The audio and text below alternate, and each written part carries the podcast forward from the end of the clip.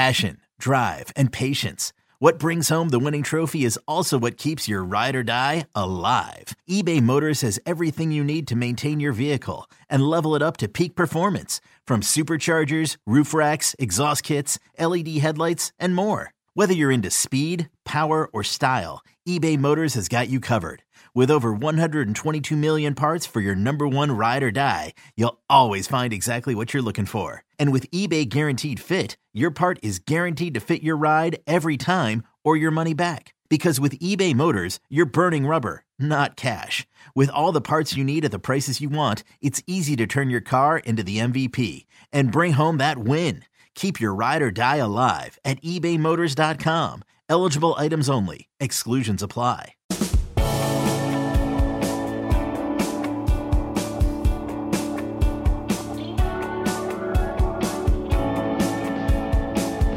What's up, guys? Josh Pate here. It's not Late Kick Extra. It's not Late Kick Live. It is the first ever, but soon to be duplicated, Late Kick Show Owners Association. It is your show. It's not my show. I always say that. To prove it to you, though, we're just doing a product right now that we're going to let you take over. We got a bunch of people in here who won the lottery. They submitted their emails after we got past 13,000 followers, rather, on Twitter at Late Kick Josh, by the way. We appreciate that. And so we're going to have some fun here. I'm not going to waste time. It's going to be Q&A. It's going to be conversational and we'll see where this goes. So, first up, producer Jordan has teed up Josh Miller, who I just found out lives in Colorado. And so, Josh Miller, what are we talking about to lead it off? Yeah, well, uh, you know, a lot of the big talk has been around transfers, and uh, we've seen multiple uh, college uh, colleges pull in, you know, directors of transfer recruiting. So, uh, with spring attrition happening every single year, um, and new teams looking to find new ways to get higher tier guys, uh, do you think that places like um,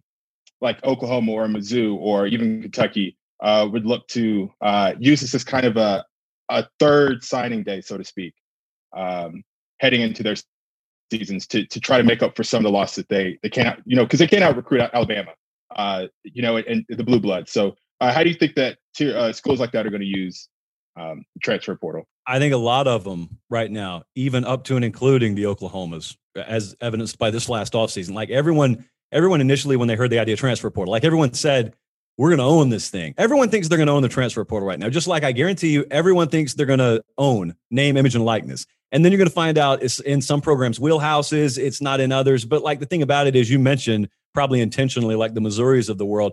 To me, that's who has to own it, man. Like that's we're not talking about them. I was sitting behind myself at this desk right here on signing day, and I remember Steve Wiltfong and I talking about Oklahoma, talking about Bama. I don't think we mentioned Missouri a whole lot. Like I don't think we mentioned Virginia Tech a whole lot. Just to pull some some names out of the hat. Who do you pull for, by the way? Uh, I, I am a traditionally an Auburn fan. I uh, kind of leaning more towards just a fan of sports these days. So I don't want to pigeonhole myself. What does that mean? What, wait, wait, wait, wait, What do you mean? What do you like in 2010? Did you also hold the opinion that you were kind of Auburn, but you were largely just a fan of sports? What changed? Uh, you know, being from Auburn, like that's that's home. So I, by default I'm an Auburn fan. So, but I mean, I guess as I've, I've gotten older, I've just I've started lear- uh, learning to like football as a whole. So even teams that I traditionally shouldn't pull for, like you know the Alabamas and the Ohio States, uh, I just find myself watching their games uh, the same way with same enthusiasm that I, I watch Auburn. So uh, I kind of declassify myself as just like a an Auburn fan and kind of shift over to just I just like good football. No, I got you. I got you. Well, so Auburn, like to wrap this one up, like Auburn, you know, like right now, one of the big talks we were talking about it this morning in our meeting. One of the big talks right now is new coaching staffs. Like they thought this stuff was going to loosen up. They thought they'd be able to be out on the road already, and they're not. And so, like Auburn's a perfect example of a program right now that they're having to rely on word of mouth from these Nike and Under Armour combines, really, because they can't get in front of kids. Now it's it's an asinine rule at this point, but it's the rule regardless. And so, like right now, Bryan Harsin, here's something to watch. So we're talking about transfer portal in like second or third tier schools. How about after spring? I expect another wave of transferred after the spring. So after spring, it could very well be that Auburn's looking around going, oh, like there's some quality linebackers. Oh, there's some quality interior offensive linemen in the portal we didn't necessarily think this was going to fall in our lap, but you know, like Lincoln Riley didn't think those players from Tennessee were going to fall in his lap either. When they did, like he was ready to jump on it. So yeah, I mean, it's a good question. It's obviously it's it's a huge it's a huge traffic maker for us too. Like I'm not I'm not I'm not trafficking in clickbait. It just so happens that something I'm really interested in happens to be a huge traffic burner for us. So I won't be slowing down the transfer portal talk anytime soon. Good question there. Um, I think next we're going to go to Ryan Doyle. Ryan, why don't you go ahead and ask uh, Josh a question? Sure thing. Hey, Josh. Um, I want to go a little bit off the beaten path. Uh, first, can y'all hear me? Yeah, man, I got you good. Okay. So I want to go off the beaten path a little bit, um, a little bit more off of the transfer portal discussion. I know we talked about quite a bit lately, but um, And I know you've gone to tons of big games um, over the, your career. I know it's young, but tons of big games, national championships, Georgia, uh, Alabama come to mind. You know, your your your Florida, Alabama at the beginning uh, of the Saban uh, era. But if you could go back and relive uh, one of those games in person, which game would you choose to go back and attend and rewatch? Yeah, yeah well, that's a good one. Um, so th- I think easily the most memorable moment was the the Alabama Tua to DeVonta Smith second and twenty six deal national championship. Um, that's right. one where he, the funny part about that, uh, among many memorable parts, was you know I was there working. I, I wasn't there just kind of hanging out watching the game like sometimes I'm able to do. So I have like actual duties, and you got like post game responsibilities. You remember it was thirteen nothing at the half. Like you think Georgia's Georgia's about to win a national championship, and I'm in Columbus, Georgia at the time, so it's so historic so your mind, uh, my mind, I'll tell you to be honest, had already shifted to shaping my post game coverage and shaping like post game talking points. So when you get down to the field in the second half, they don't let you on. If you're not a camera person, they do not let you on the field in a playoff or national championship game until five minutes to go in the fourth quarter. Normally, I would have been on the field the whole time, but I was there in traditional media capacity. So you get down on the field about the time things are getting like totally crazy.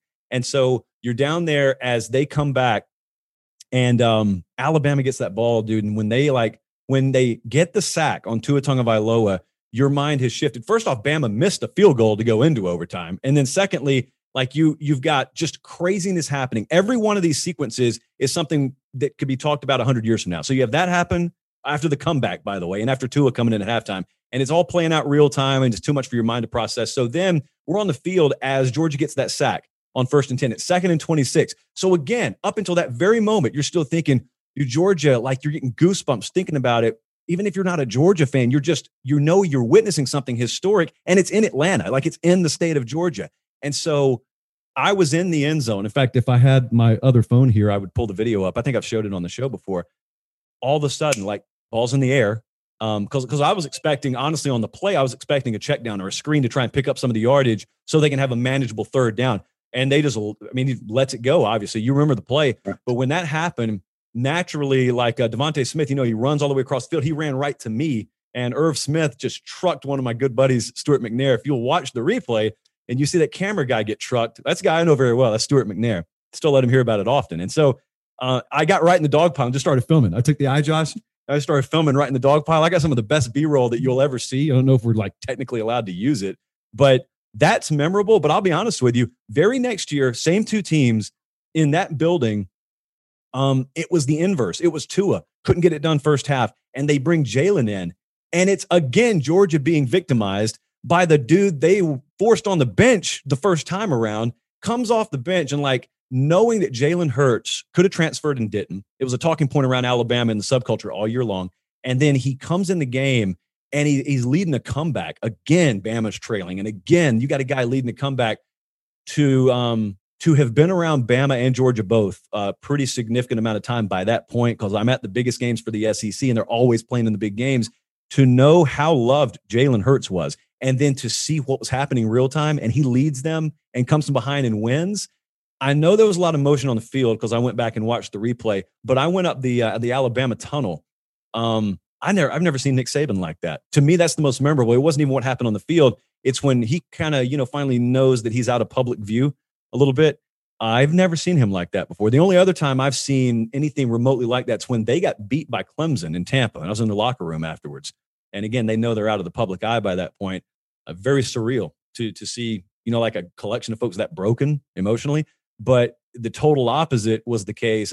Just over, over I guess, over flooded with emotion would be the correct term. And he kept it together on the field, but like when Saban came out that tunnel, man, it all poured out. So I remember that. Like if I could go back and relive that one, I could relive it because there's no way I don't think there's any way to appreciate it in the moment. Even if you're a fan, like it's happening. You got another play 18 seconds later. There's no real way to appreciate that. But there have been some memorable ones, man. That that Tennessee Hail Mary against Georgia, following Butch Jones all the way into the Tennessee locker room when I wasn't supposed to, that was really fun. So, man, there you it's fortunate, man. When you get to cover, like when you get to cover ball in the SEC and you get to go to those big games, plus Clemson, plus Florida State, it it can happen any week. Like there have been stretches where like three weeks in a row you get instant memorable classics, and then you'll go to like a couple of fifty-five to twenty blowouts. But it can happen every week down here.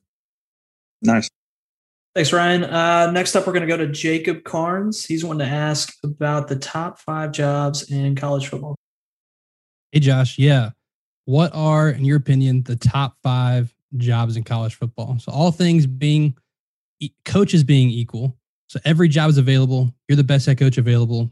Let's just say you don't have to go up against Nick Saban because I think that makes Alabama, I think he elevates Alabama above the job that Alabama is. So, all that being said, what, what do you think are the top five jobs in college football? Out of curiosity, as I kill time so I can answer this, where do you think Alabama falls? So Saban's not there. Everything's equal. I'm a coach. All 130 jobs are open plus G5. Like, where does Alabama fall? Out of curiosity.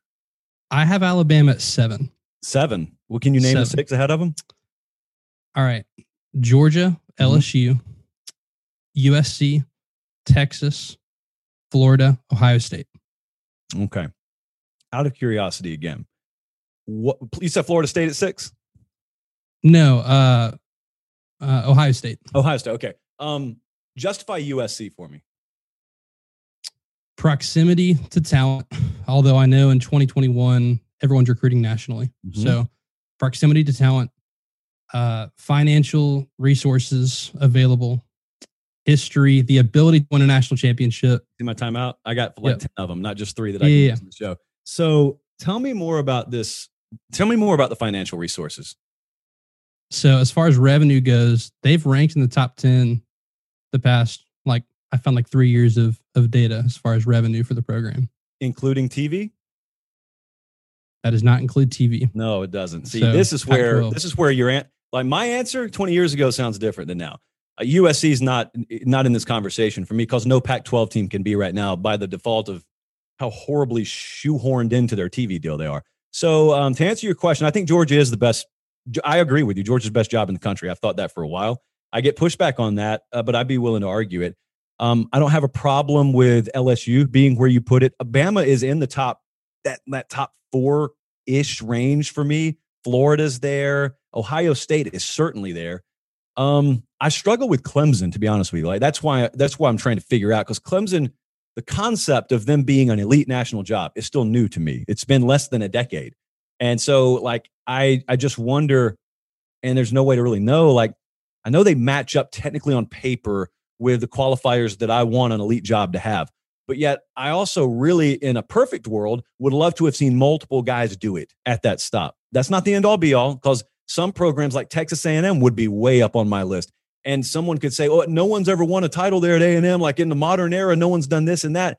I just think it's because they haven't been good at hiring over there. Like I think they have got the right guy now, but I remember when Kevin Sumlin was there. If you talk to coaches behind the scenes, the running joke of college football was how inferior the person in the position of head coach was at A&M relative to the resources of A&M. And it's like everyone everyone wanted Kevin Sumlin to go 8 and 4 or 9 and 3. No one wanted him to go 5 and 7. Everyone in the SEC West wanted Kevin Sumlin to do just good enough because they were scared that if he did bad enough, they'd fire him, they'd get the right guy in there, and then all of a sudden you'd have to deal with another giant in the SEC West. The other one I struggle with is Texas. But the more I hear about the internals around Texas, the more it negates all this other stuff. Because at one at some point, like if I take this water bottle and I'd start pouring water in the top of it, it is, I mean, it's a 17 ounce water bottle. So I can't fit 19 ounces of water in here. Like at some point, if I start pouring, it just starts overflowing. It's the same way with money in college football. You can only spend so much of it. Even if you've got the most lavish facilities, the biggest recruiting budget, the biggest staff of analysts, I know there's a lot of money at Texas. I know they print their money. But at some point, like I think Florida is okay matching up financials with Texas. I think Alabama's okay matching up. But what they don't have, at least at Alabama, and, and you know, right now at Alabama for obvious reasons, what they don't have is just this army of cooks in the kitchen that, by default of how many zeros they've put on those donor checks, demand a say in what goes on. So I used to say Texas was the best job in college football. I wouldn't say that right now. Uh, there are several jobs out there that I would take. So I say all that to tell you I don't have a top five ready for you right now. I know I just named more than five teams. Georgia would be at the top, though. Uh, there's no combination elsewhere in the country. There's no point on a map, uh, should I say, that all those elements come together more than Georgia. So I'll agree with you at the top. Probably need to give me some time to actually formulate my entire top five. That's a good question. Um, we're going to head over to Stewart. He's wanting to ask about Mike Leach and um, Lane Kiffin at Ole Miss. So why don't you go ahead and take it away, Stewart? Hey, Josh, can you hear me? I got you, brother. How you doing? Pretty good, man. How are you? I'm good. So, uh, if you had to bet next five years, just purely off the coaches and what you think they'll be able to do, would you take Ole Miss and Mike, or Ole Miss or Mississippi State with Leach and Kiffin? Now, are you are you located there in Mississippi? No, I'm in Columbus. Okay, I got you. All right, so I would say um, comfortably, I would side with Lane Kiffin with a caveat. How long did you give me? Five years or ten years? Five years. Okay, I have no, I have no um, misguided notions that Lane Kiffin still plans on being there in five years. But if he were to be there, like if both these guys were just firmly committed, they have arrived, these are destination jobs. I like Kiffin's ability to recruit better. I also, in terms of offensive sustainability, I've been of the opinion ever since Mike Leach took that job that there was going to be sort of a cattle prod effect, which you saw in week one, actually, when they played LSU. It didn't take long for that to be borne out. But then at the same time, you saw what the very next week, I think Arkansas went in there and beat him. And so it's like you saw, saw both sides of the coin of Mike Leach really early on. I just don't know that his stuff translates here long term. And the thing about Mike Leach is there's not another trick up his sleeve. It's kind of like Malzahn. When the SEC figured out Malzahn, they figured out Malzahn. And then you watched, and the only way Auburn was winning consistently was if it was defense that was kind of doing the job. And so every every offseason you'd go into it and you'd say, okay, I read some stories, I read some articles, Gus Malzahn, we're going to try some different things. Same stuff every single year because that is who they are. It's not like they have multiple pages of their football personality. Mike Leach is the same way. You got one page. You see it, that little that little sheet he carries around. It's got one page of his football personality, and he's in the conference now that has consistently the best defensive back play in America. And so once once plan A doesn't work, I don't think he has a plan B. I'm not so sure people are ready to stop Lane Kiffin's plan A. So I've got recruiting, edge Ole Miss. I think I've got offensive game planning and execution, edge Ole Miss in this conference. Uh, resource wise, there's not one of those programs that's really going to outshine the other. So I would lean Lane Kiffin and Ole Miss. Yeah, I mean that's the the whole thing with Lane though. To me, is is he going to be there? You know, because like Leach, you know, that first year, it's. I mean, I don't think at Washington State it was very good, but then once he kind of got settled, I mean, he was he was never great, but he'd have like that Minshew year. But with Lane, I mean, obviously, I mean, he ran all over Bama last year, and I mean, there's a lot of things that went his way, but still, but I would, I mean, I would agree. I mean, obviously, if Lane's focused at Ole Miss, it it shouldn't be much of a. It's a big if. I noticed you. I noticed you put that if in all caps, which was smart. Yeah, I don't think he's going to be there in five years. Just to be perfectly honest with you, I don't think he plans on being there. However, if he was, you know, in that hypothetical, yeah, I'd, I'd have to lean Mr. Kiffin. Yeah, and also as a diehard Georgia fan, I just want to thank you for ripping my heart out like three different times a couple minutes ago. Absolutely, yeah, I'm here for you. And if anyone else has a request along the same lines, I'd be happy to do it. Good question, Stuart. Uh, we're going to go ahead and move on to Vance. He's wanting to ask about a recent take you had on Texas A&M. Hey, Josh. Uh, yeah, I think other Aggies would be a little disappointed if I didn't ask this question. Um, I thought you did a refreshingly great job at analyzing both um, Texas A&M during the season, uh, 2020 season, and afterwards. I think in January you did a little take on on their, our trajectory. Um, but to most of us Aggies, it was kind of shocking to hear a media member discuss the Aggies in like a region, regional, logical way. Um, most of what I feel like we hear, um, I feel like it comes off like some sort of like Aggie bingo card or something where they just hold the bingo card in front of their face in the national media and they just read it off and it's like B12, take a jab at Jimbo's salary, I-23, they play in the West, never beat Bama, and let's do like G I don't know if I'm getting these numbers right, like 54, right. uh, Jimbo, is his scheme is outdated and they don't have explosive plays. So my my question is, why are you one of the only people like not reading off that that bingo card, or why are they all saying the exact same stuff when it doesn't really make logical sense? And do you think that comes from our famous November crashes, uh, like in 2016? Uh, so it's almost like a boy cried wolf situation where it's like, all right, we've seen this before, or is it more of like a Clemson in the early 2010s when there was Clemsoning and all that, and they broke through that barrier? Yeah. So amnesia is the first word that I want to talk about. Another one that starts with A is Alabama. Those are really the two words I want to focus on here. So I'm going to go to gallery view right quick, even though I'm not supposed to. So just out of curiosity, we got a lot of people in here right now. All of you watch college football every Saturday. Um, raise your hand if you don't think Texas A&M is capable of winning a national championship. Some of y'all are lying. There's got to be someone in here that doesn't think. Okay, so we got a couple of them. All right, so uh, I'll get back to that. Who in here thinks that Texas A&M is a all right? No one thinks they're tier one. How many of you think they're a tier two program? All right, tier three. And are there any tier fours? Okay, so somewhere in like lower tier two, upper tier three, like that would be on average, I think, what people think about them. So now I'll go back to the speaker view I'm supposed to be in. So here's my answer. Number one is amnesia. The Clemson example is perfect. So this is what I, I've circled back around to many times. Clemson right now, I think people's opinion of Clemson pretty well established. It's a national powerhouse program. Uh, a lot of you don't root for them anymore, whereas you used to, kind of that Boston Red Sox syndrome. You know, ESPN told you guys you had to root for them at the beginning of the 2000s, and then a lot of you rooted for them. Then you got tired of having them shoved down your throat, and Clemson's the same way. So, Clemson, you were right. It took a long time for people to ever consider them and take them seriously. And you go back and watch and look at like if you Wikipedia Dabo Swinney and you Wikipedia Clemson football, I have to do this pretty regularly.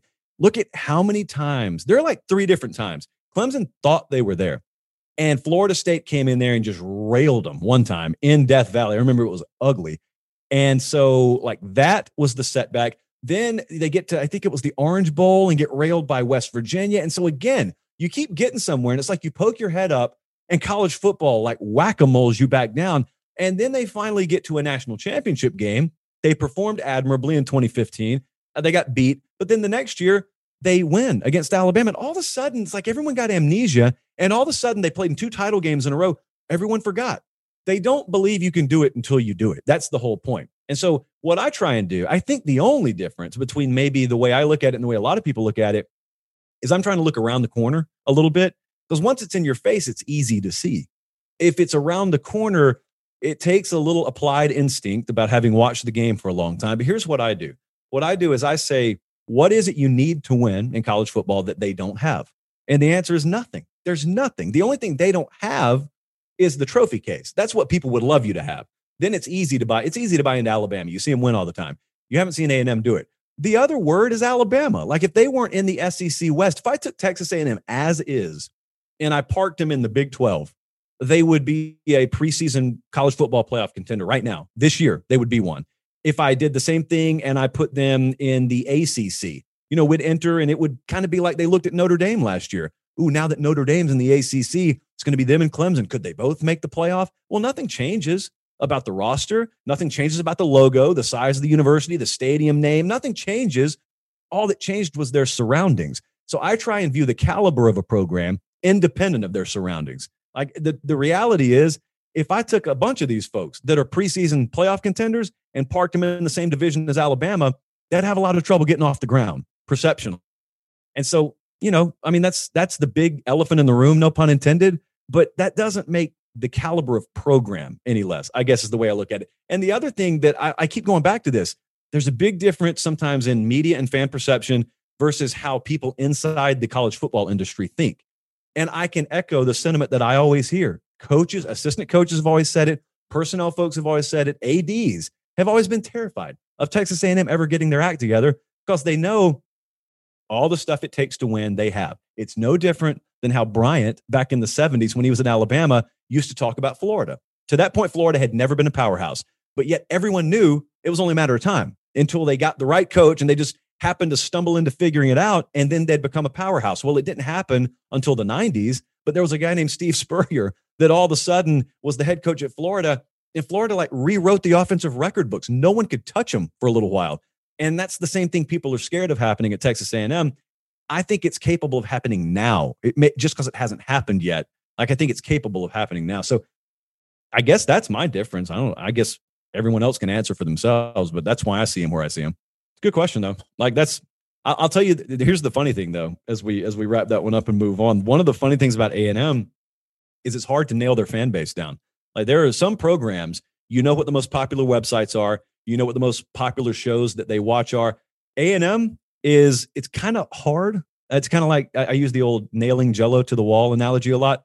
Finding where A and M fans hang out consistently. It's a massive fan base, and it's like they're out there somewhere, but it's it's kind of hard to figure out. So that the fan base is kind of fragmented a little bit in terms of where they all hang out. That's more of like an an R first world problem kind of deal.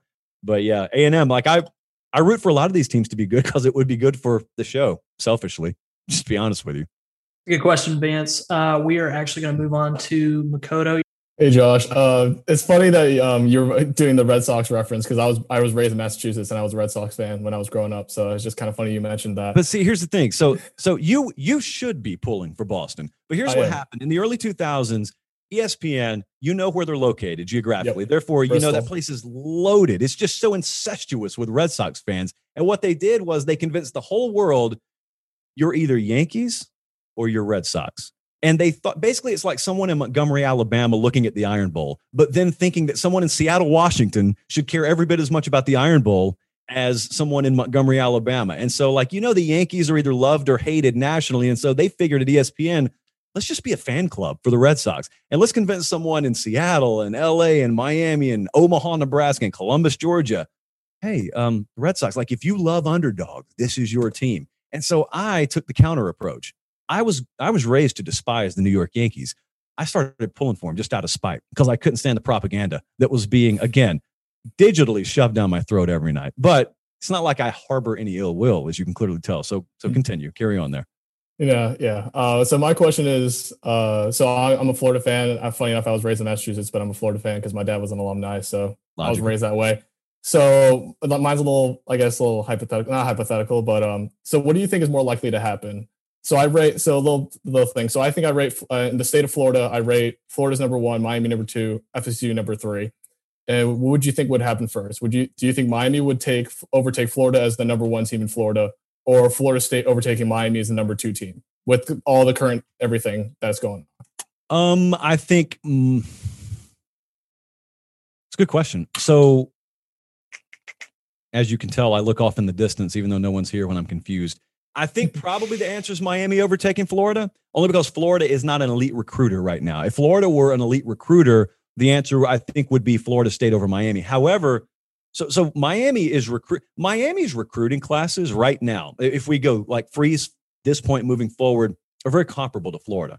So roster wise, like there, there's not going to be a massive gap over the next couple of years. There is a massive gap right now between those kinds of teams in Florida State. Like they got a pretty sizable rebuild there. So I don't even know who Mike Norvell is yet as a as a recruiter. I don't even know who he is yet. We don't even they haven't settled in there yet. So I think right now the answer would be Miami over Florida. But then at the same time, the problem with that is they don't play in the same conference, and so you don't have a lot of cross comparative data points. Like I've seen Florida play A and M, and then Georgia. Wh- Who do I see Miami play? I see him play Virginia and Boston College any given year. Like maybe they're decent products, but I have I have very few tangible data points to look at. Like when they go play Clemson and they get blown out, but then they're impressive against other teams. I have no clue what to make of that any given year. So it's hard until they get in a meaningful game. I, I liked it when they played each other. I was when did they play? They played a neutral site game a couple of years ago to start the season, week zero game. That was Mhm. like 114 degrees. I remember going to that at Turnover Fest. But um, I guess the answer would be like, what do you think? I guess the answer would be Miami.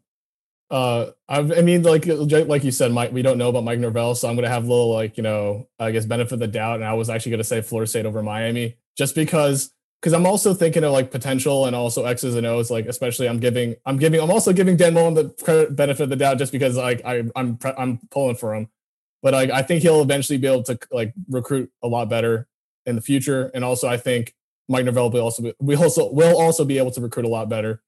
And you know, and it's also also tough because you're you're those three schools are pulling for all the talent in my in Florida.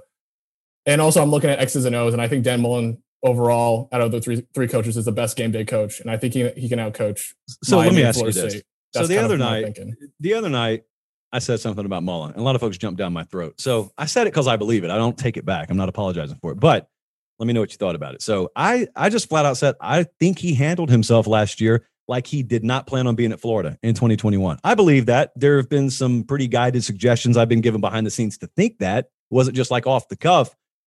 Uh, what's your perception on that? Because man, like a lot of a lot of hashtag your people came at me. I mean, I, I didn't come at you because I I liked. I mean, I liked some of the things. I didn't like some of the things that he did. You know, I liked the you know some of the funny things like the Darth uh, Darth Gator thing, but I didn't like the him instigating the fight in, in Missouri. That was not like some of the things I was okay with, but especially the last thing. Hold, Oh, yeah. up, hold up. Did they call it Darth Gator? Is that what they called it? Yep, Okay, every Florida fan called it I Darth was Gator. I was today years old when I found out about that. Okay, go ahead. Yeah, so I didn't like the Missouri thing, and I especially that one thing that really like made me mad was the the comments at the Cotton Bowl, which is what like the thing that was like, oh no, this is not good. Like, I like some of the I like him being like a laxity like lax coach when it comes to like certain things like the Darth Gator thing, but you know, it gives a little energy, you know, to the his coaching style, I guess. But but hearing like some of the game game day comments and also his some of the actions, you know, I think Missouri is a one time thing. I think he won't do that again. But I don't want to see a repeat of the Cotton Bowl again any other years we make the SEC championship. Hopefully, I don't know how that's going to go in the future, but Yeah, you know, no, I was okay with some things. I was I'm not okay with other things. Yeah, I was ugly forever. All right. Up next is Matthew. All right. So I know you hate the term off season, so I'm not going to use it. I don't even But- believe that it should be you. Like I believe this is. If you want to cancel a word, cancel off season. Just whisper it. Be respectful and whisper it. That's what I'm asking. right. Well, sometime last summer, Okay. uh, you had put a story time in one of the shows, and you talked about your buddy Jack Patterson and a run-in he had with Marty Smith, the Mhm. video that went viral. Uh, and I was curious for you in your career, have you ever had maybe a time where uh, somebody else in the business maybe reached out and gave you some encouragement or some advice that you were able to take and kind of get to where you're at now? I was talking to someone about this last night, and I I don't think it was you. So this is really timely. There are there are some really high profile people within our industry that are that shaped my opinion of how I should manage my time. I it's why I always try if like I have free time, I always try and get back to obviously everyone who's reached out via email, everyone who asks for advice, correspondence, can you check out my reel, etc. And the reason is because that happened for me. Tom Luginbill over at ESPN is exceptional, has always been exceptional with me on this. Back when no one would have ever heard my name, I had barely even done a day's worth of radio, much less TV, much less digital media, much less elevating here. And yet, every time I reached out to Tom, even back in the day, he would not send back, Hey, it looks good. You know, where you can tell they clicked on it, but not much else. He'd send back paragraph after paragraph after paragraph, and not just complimentary stuff. Like he'd critique stuff.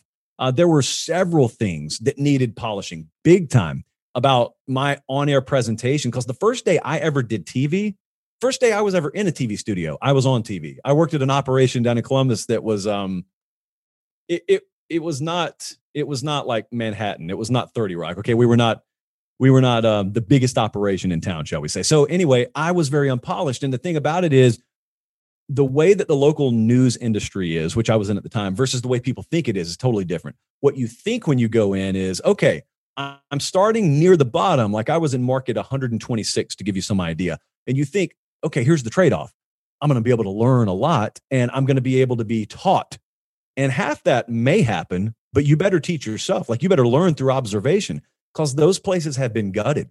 And there are not people sitting around ready to train you and teach you this and teach you that. So you got to reach out. You got to establish your contacts and you got to reach out.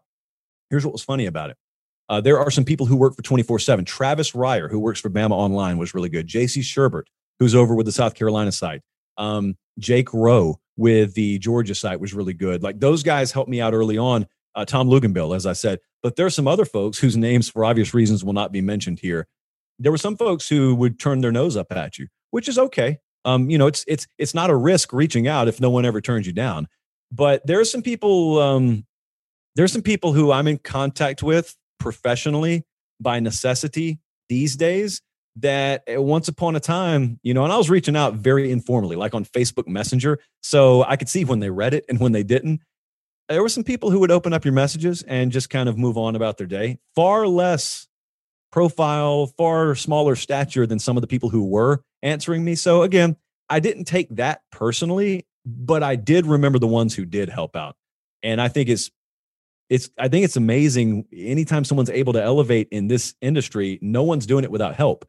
And the ones who refuse to help folks on the other end, you know, once they get over the fence a little ways and they're able to like make a full-time living doing what you would be doing as a hobby anyway. Like I don't know why you'd ever turn that opportunity down. You wouldn't be here if someone didn't help you or several people help you. But yeah, man, like Tom Luginbill really, it still to this day helps me out. But even back then, helped me out big time. We're going to go ahead and go to Seth. He has got a question about the college football stock market. Yeah, essentially, I was saying if you could treat each program's future like the stock market, what program would you choose to invest in and what programs would you choose to short? I would I would invest in a lot of the G5 programs to be honest with you. Like I don't and I'm not just talking about Central Florida. I know that's the go-to program right now, but I would look at Houston, I would look at Memphis, Cincinnati is obviously a good one. I think East Carolina is a great value play right now because they're bad on the field. A lot of these other programs have been good on the field, but what you're looking at basically is you're asking yourself 10 years down the road, what does the sport look like? Certainly there's been restructuring by that point of some kind. I don't know what it would be. I would probably you know, to be honest with you, I probably short a lot of programs on the West Coast in the Pac 12. I would short a lot of programs only because I'm totally non confident on the future of the television rights packaging. And what I think may end up having to save a lot of those brands is I don't, eh, you could call it a super conference, but super conferencing uh, to make that a term. Maybe with like the Big 12. Like I, I've been a believer for a few years now that some blend of Pac 12, Big 12 will be a conference in 2030, 2035, let's say. Um, I would also, I would probably take a chance on a program like, let's just say, Arkansas, Arizona State. Like, I would take a chance on Arizona State because I think those are some programs. Uh, Miami would be a really good one too that could benefit from the transfer portal. Those are just some names that I've had in my mind. I've talked to some people that single out Arkansas and single out Arizona State. I've singled out Miami. Uh, Georgia Tech, I would invest massively in right now. I don't know how many you wanted, but those are a few of them. And I've also always had just a little voice in the back of my head that says, always keep an eye on Maryland. So whatever I have remaining, like wherever my coins are, I'll put the remaining coins on Maryland. Yeah, I had uh, I had Arkansas in my in my brain. Now that you mentioned Georgia Tech, I think that's a, a really good one as well. Yeah, it's it, it, you know another one that I've always been fascinated with is Louisville. Louisville's very it's kind of anonymous because it's not quite on the East Coast, so it doesn't get the media rub uh, but yet it's a Power Five program. They've had success in the last decade, decade and a half. Like they have produced big time players from that program. So, I mean, we've seen Louisville be good before, but when they're not good, they very quickly disappear from the national radar because nationally, it's a pretty anonymous program. That doesn't mean you can't be good, though. Like I tell, when I grew up down in Columbus, I used to have to tell Auburn folks nationally, Auburn's a pretty random program. Like people in Wyoming don't know where Auburn is. They know it's in the SEC. They don't know where it is. It didn't stop them from winning a national title in 2010, though. So, like, just because people don't people don't necessarily know everything about you in Reno, Nevada, doesn't mean you're not capable of a lot. All right. Next, we've got Albert. Uh, he was wanting to ask about de incentivizing opt outs for bowl games. Oh, this should be good. Hey, Josh. I'm I'm looking at this from, from the perspective of a of a former band member. Uh, and our team wasn't very good. I was a band member at Texas State University, go Bobcats.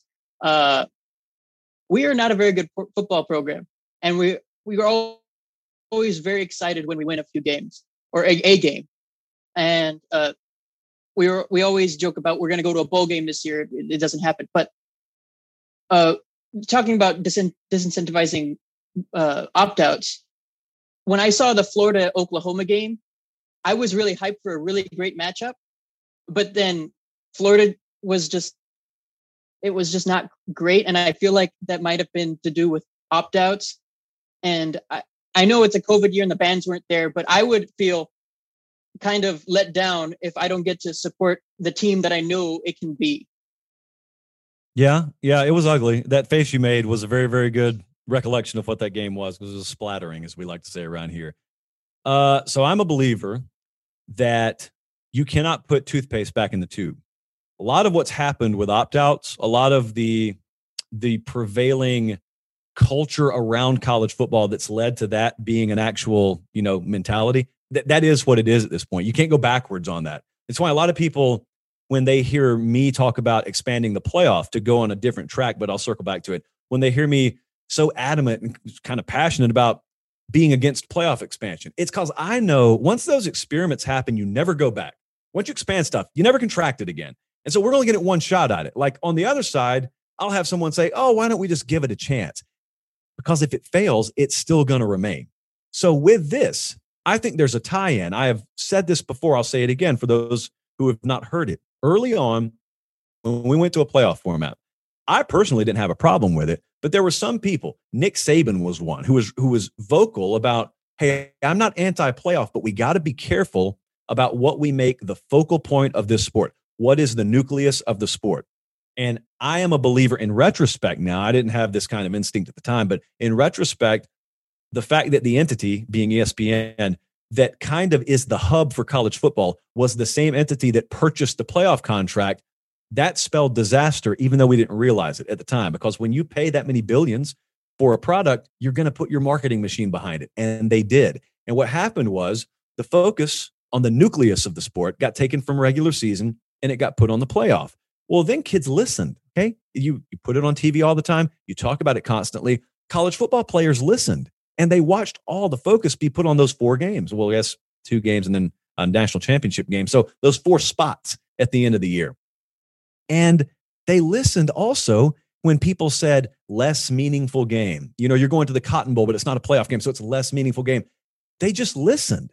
And then once you told them that those games are of lesser importance long enough, they started to believe it. And then all it took is one or two people opting out. And then the next year you have seven of them. And then the next year it's a tidal wave. You're not going backwards on that, though. So if I could go backwards, I would just never make the focus of the sport the playoff, but I can't go backwards. So moving forward, what would I do? I would kind of, I would take a figurative pair of scissors and I would just cut bowl games, not, not cancel them. I would cut them to where they're not attached to the regular season. And that means I can operate under different rules. I'm a believer in taking a revenue package for all the big bowl games, especially, and doing revenue sharing programs with the winning and losing team. Like I'm a big believer that if I were to take that Cotton Bowl, for example, and there's a big purse associated with it that's to be divvied up amongst the, winning team and the losing team, 75% of the winnings go to the winning team, 25% goes to the losing team. Number one, you got to play in the game to get it, or you got to be on the active roster to get it. So I incentivized guys sticking it out through the bowl game. I incentivize winning the bowl game too. And so that is my best guess at what we could do to preserve the sanctity and integrity of bowl season. You could still have guys opt out, but uh, you know, if I put a few thousand dollars, you know, if I put five or six grand on the table that you could stand to gain, I don't know how much we could reasonably stand to gain in revenue, but uh, part of the advertising deals on that I think could also be drawn in. So I'd like to see revenue sharing from bowl games. That's what I'd like to see. I don't think it I don't think it harms the fabric of the sport because we're treating it as different than the regular season. You still get your bowl experience as a fan and as a viewer. You still get a bowl experience as a player. There's an added carrot on the end of that stick. So now that we're here, let me say it that way. That's my best answer. Good question there. Uh, we're going to head over to John. He wants to talk about the effects of COVID on uh, conferences. Hey, Josh, how you doing? I am good, John. How are you doing? Doing great. First of all, I do want to say uh, I heard uh, somebody use a dirty word that we don't use here around Clemson, which is Clemsoning. That word shouldn't be spoken anymore. Well, it's uh, like a dinosaur fossil. I mean, we can still look at it, can't we? uh, for sure, for sure. I, I, think that we can allow that. Uh, but I just wanted to talk about when you look at the season of 2020 and how all the conferences were able to do a great job of you know, well, I guess you could say the Big Ten didn't do that great of a job until they were forced to, but that's a separate conversation. But um, just looking at how they were able to assemble the schedule um, and kind of operate on their own with their own rules and stuff like that. Do you feel with especially how the NCAA is starting to drag their feet a little bit with players profiting off of name and likeness and getting that into the rule book? Do you think that eventually we could see a conference disbandment from the NCAA to make their own entity? Yeah, I do think that. I it's very layered, obviously. Ultimately, what you need the NCAA for is enforcement. That is really the purpose that the NCAA serves right now, especially if you're talking about major college football. Uh, the main purpose the NCAA serves is being an enforcement arm uh, that has the entire sport under its collective umbrella. I think that ultimately there are there are reasons for NCAA officials. There, there's reason for the NCAA to walk on eggshells a lot more than maybe it seems on the outside. Like I know a lot of times you may see these headlines. You know, there was one yesterday. These headlines about, oh my goodness, there's a Twitter video circulating right now about this entity paying this player this amount of money. You'll largely see that swept under the rug, and not much will come of that. And the reason not much will come of that is because uh, whether it's supposed to be publicized or not, a lot of these conference commissioners have the stones to stand up and say, You're not about to come down here. We'll police ourselves. It's kind of like watching The Sopranos. Like, we'll police ourselves. Actual law enforcement is not coming into this operation because what we're doing here is above law enforcement. And that's the way it works in society. In college football, it's less consequential to society, but conferences will say, Wait a second, we'll, we'll police ourselves here. A lot of our member institutions will police themselves but we'll police ourselves based on the way we think it should go, not the way maybe your archaic rule book says it should go, even though we, as the D1 Oversight Committee, largely agreed upon those rules once upon a time. So I know that's a very long winded answer, but it's complicated. I think, yes, ultimately that could happen. But I also really think that a lot of these conferences enjoy being able to pass the buck. Because right now, for every one person who says, man, I hate the way the ACC handled this, you hear 100 people say, man, I hate the way the NCAA handled this. It's just like in the NFL. You may not know the Denver Broncos owner's name, but you know Roger Goodell. There's a reason Roger Goodell is paid what he's paid. He's paid to take a beating. And the NCAA right now, it's this you don't, when you think of the NCAA, you don't think of a person. You think of that circle and that blue logo. And so no one's really getting hurt when you bash the NCAA. No one's really getting hurt. And it's saving face for a lot of conferences and a lot of conference commissioners. And so I think that aspect they like. What they don't necessarily like are some other aspects, uh, and it's tied into revenue generation and all this kind of stuff. So I think yes, but I don't think it's as a foregone conclusion, maybe as some people lead themselves to believe.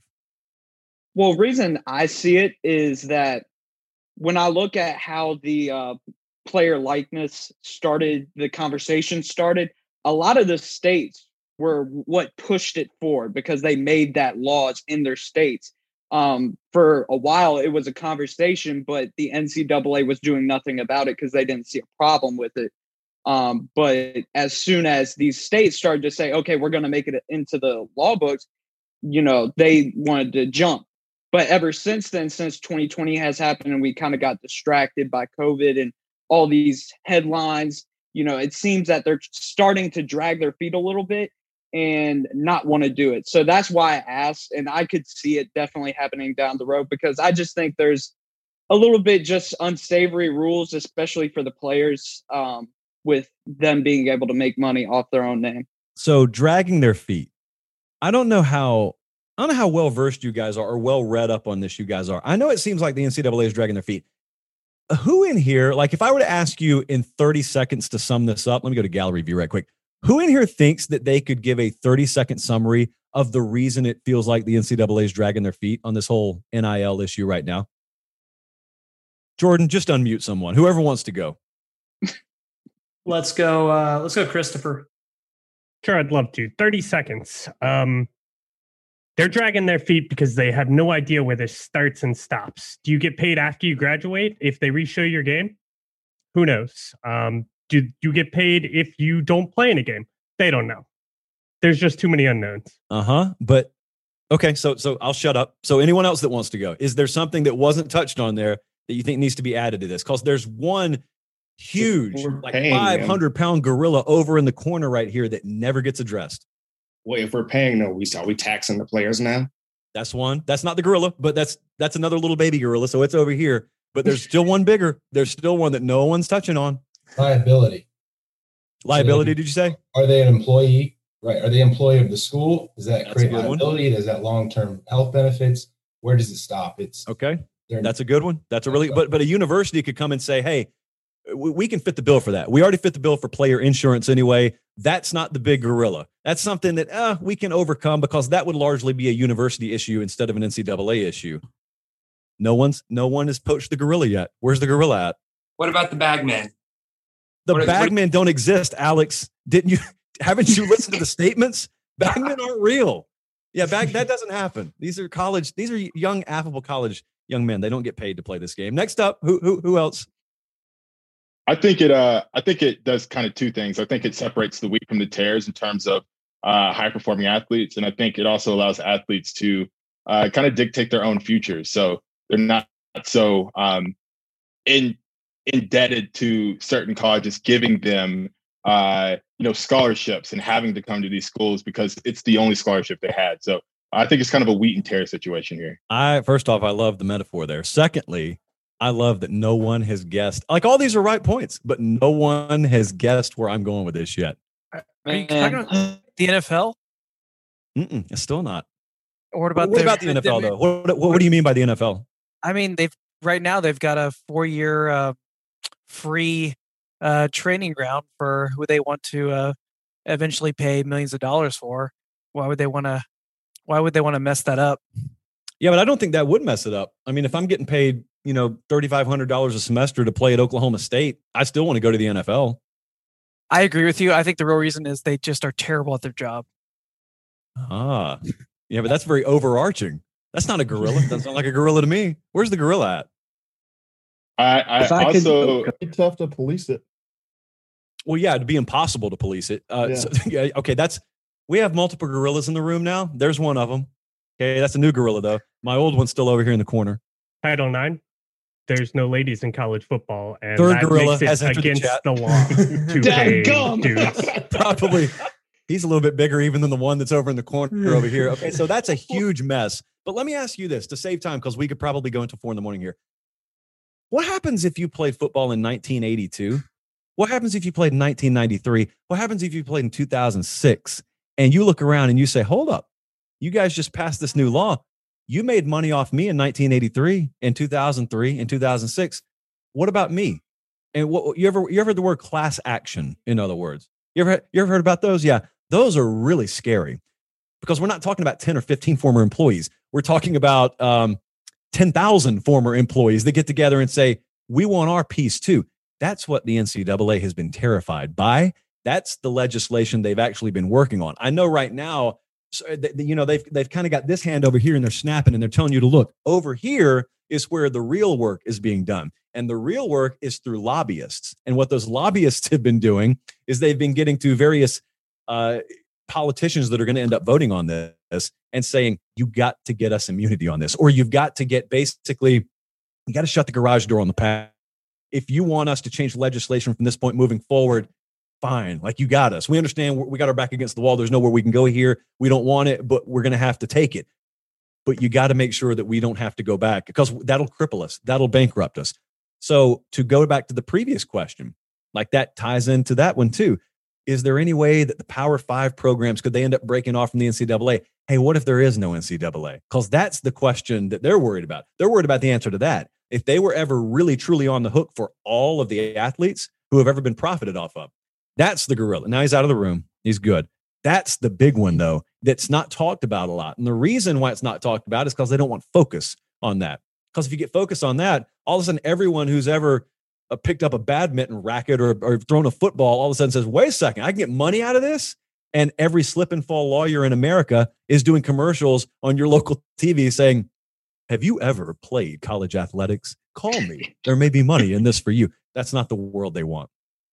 Old Man Winter here. If I had it my way, it would stay winter all year long. Short days, wind chill, black ice, and a good polar vortex. Oh, heaven! Wait, is it getting warm in here? Your cold snap is over, Old Man Winter. Spring has arrived. spring. Spring is here, which means it's the perfect time to get away in the Hyundai you've always wanted. Visit the Hyundai Getaway Sales Event, where you can get great deals on all of our award-winning Hyundai models, like the tech-filled Tucson and Kona, as well as the spacious Palisade. Enjoy wherever you go with the peace of mind that comes with America's best warranty and three years or 36,000 miles of complimentary maintenance. But hurry in, these deals won't last. Add more joy to your journey at the Hyundai Getaway Sales Event.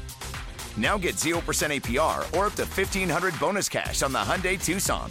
Now, during the Hyundai Getaway Sales Event. Offers end soon. Call 562 314 4603 for details. The national sales event is on at your Toyota dealer, making now the perfect time to get a great deal on a dependable new car. Like a legendary Camry, built for performance and available with all wheel drive, you can count on your new Camry to get anywhere you need to go. And with available features like heated seats and a multimedia touchscreen, you can stay connected in comfort and style. Or check out an affordable and reliable Corolla with a trim for every lifestyle, from the hip and agile sedan to the sporty hatchback. There's a dependable Corolla built just for you. Plus, both Camrys and Corollas are available in hybrid models, so no matter your style, you can drive efficiently and affordably. And right now, your local Toyota dealer has more vehicles in stock and is making delivery on new vehicles almost every day. So visit your local Toyota dealer and check out amazing national sales event deals on Camrys, Corollas, and more when you visit buyatoyota.com. Offers end April 1st. Toyota, let's go places. Good discussion. Uh, let's head over to Tariq. He's got a question about uh, West Virginia returning to national prominence. Yes.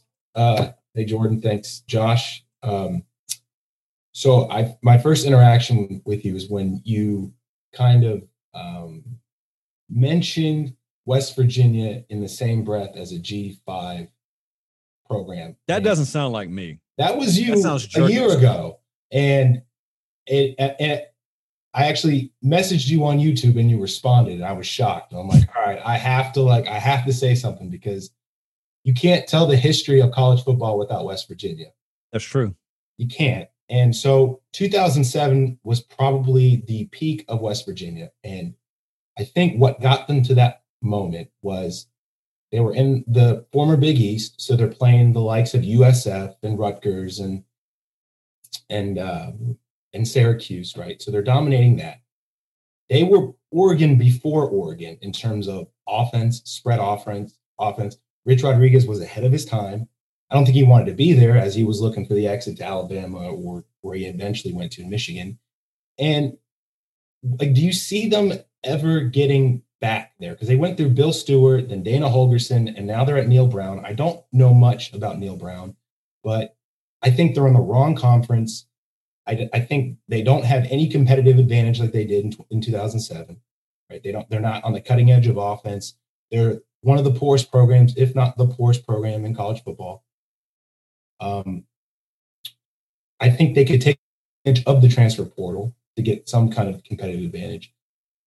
In my view, I think they need to, whenever this conference realignment happens, they need to move back to the ACC and they need to be playing against teams like Virginia Tech, which is a whole nother monster, Maryland, who's a whole nother monster, which I think those three programs being down at the same time is reflective of where we're at in terms of conferences and all that. So I just want to hear your opinion on your thoughts on Neal Brown, West Virginia. Can they get back to where they were? It's a really good way to put it, like the Oregon of the East Coast. That's what they were. Um, I remember, I don't think it was 07. I think it was the year after Auburn went up there and played a Thursday night game. And they really started the ball going downhill quickly on Tommy Tuberville. It ended at the end of the year and he got fired. But I remember vividly, uh, calls the Auburn call in show. Um, an army full of Alabama fans prank called the Auburn call in show. After that, it became like sort of an underground legendary story where I was from because those those call-in hosts they were already on tilt and that sent them over the edge and there were some regrettable things said on live radio that night in auburn alabama. So uh, i remember that yes so that's what they were like once upon a time i think that was the uh, the slaton pat white like that's when all those guys were coming through there. Uh, part of the reason people down where i was from were mad because they looked at the player profile and said pat white's from alabama? How come we didn't keep him down here And so, like what Rich Rodriguez had done is he had made West Virginia special preparation. It's just like Chip Kelly did at Oregon a little while later. They were special preparation. When you played West Virginia, at the time, it, it was someone doing something different than anyone else on your schedule was doing. Well, the problem therein lies because, as you mentioned, they are disadvantaged in terms of resource. But as long as you're a special preparation, you can put lipstick on a lot of figurative pigs about your program if you're doing something different. But then when the sport adjusts and like 15 other programs start doing what you're doing, well, then you got to have a curveball. You can't just live off your fastball anymore. And they didn't have a secondary pitch. And so I totally agree with you with the Big 12. That's the most, it, it's the most, um, it, I don't know what the, it, it makes no sense. Like if you were an alien and you landed on planet Earth today and you said, you, you're telling me that there's a program that could basically see the Atlantic Ocean from their balcony, and yet they have to fly a minimum of a thousand miles to go to their nearest road game, and they got to do that like six times a year or whatever. That makes no sense. Well, yeah, that's West Virginia being in the Big 12. So I think that matters too, because you're everybody else in the Big 12 recruits Texas. Oh, there is no. It's like a. It's like you probably have to connect three flights to go from Morgantown to Austin, Texas, or Dallas, and so that's not a good fit, man, at all. I don't know what the answer there is, though. Every every step that you know West Virginia has taken is to try and get to the next level financially. So I understand from that viewpoint, but are you um are you cutting off the nose to spider face? That's the big question. And it's not um it's it's it's very intentional that I said it that way. It's called a malapropism, but I think that's what they did because now West Virginia they are When's right. the last time we talked about them on the national level? Right, right. And I, I mean, that's the the program Bobby Bowden started. Yeah. It is a blue blood program. It it if Rodriguez wanted to stay at West Virginia, I think they could have been what Clemson is now.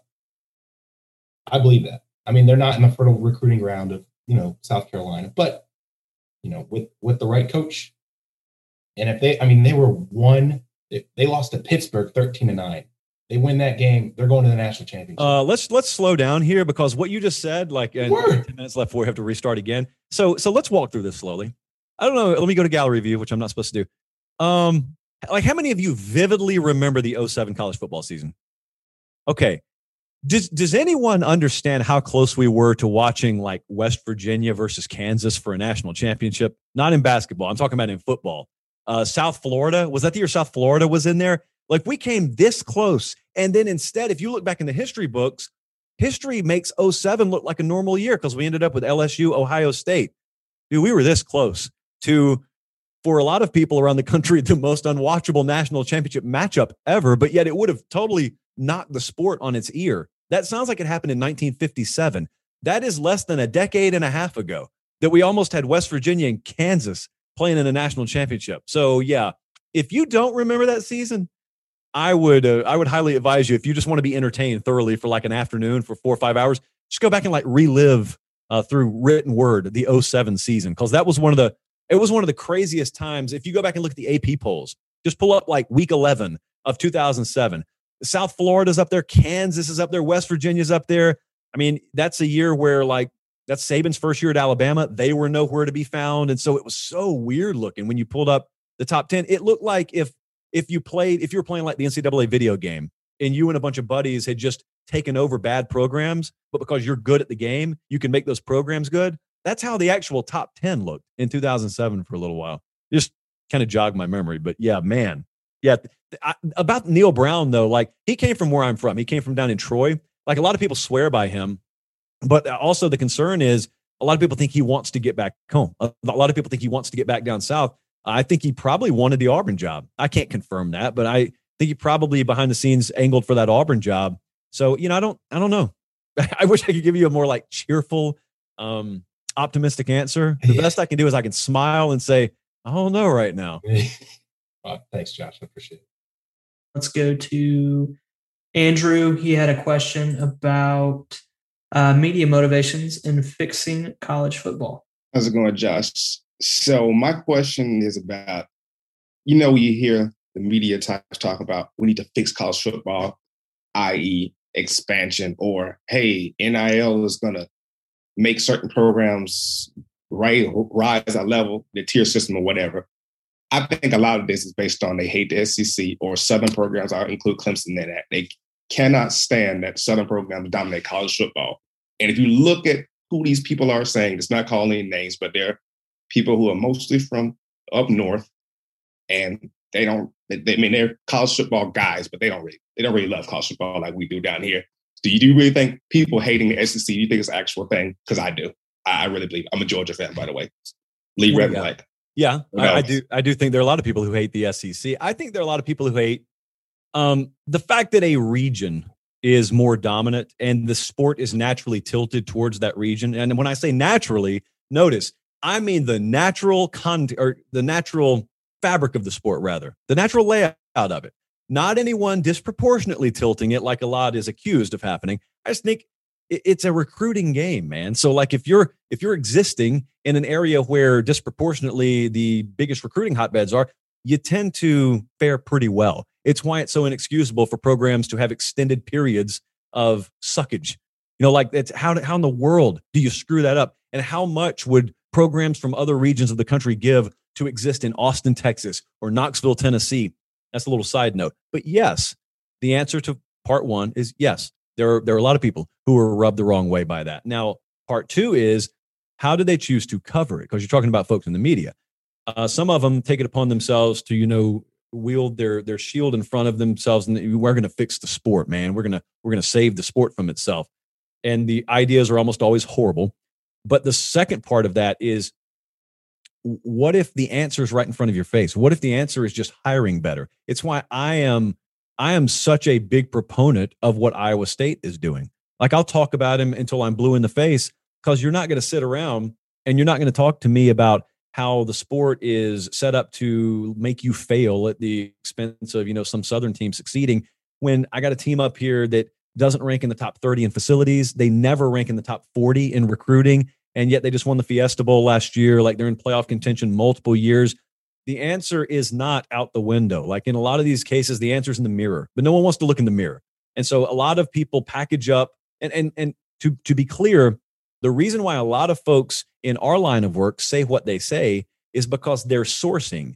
is telling them these things. So if my source, if if my network of sources are a bunch of athletic directors, guess what the ADs are telling me? Let me tell you what they're not telling me. They're not telling me, man, we're terrible. Blast us. What they're telling me is this sport is built against us. We are up against it. We have little to no shot. That's what they're telling you. So only it's only natural to hear that regurgitated a lot of places where you go for your college football consumption.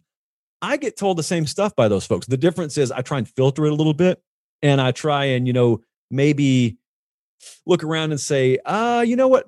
Maybe if your budget is that size and maybe if your facilities are that nice and maybe if geographically on a map you're parked close to that many recruits, maybe it's not the sport that's holding you back. Maybe it's you that's holding you back. So, yeah. And then there's a third group that really is in college football for reasons other than just loving covering college football. And that's a whole nother can of worms that no matter how I phrase it when I open it, I'll be accused of going after journalists, uh, which I was accused of last time.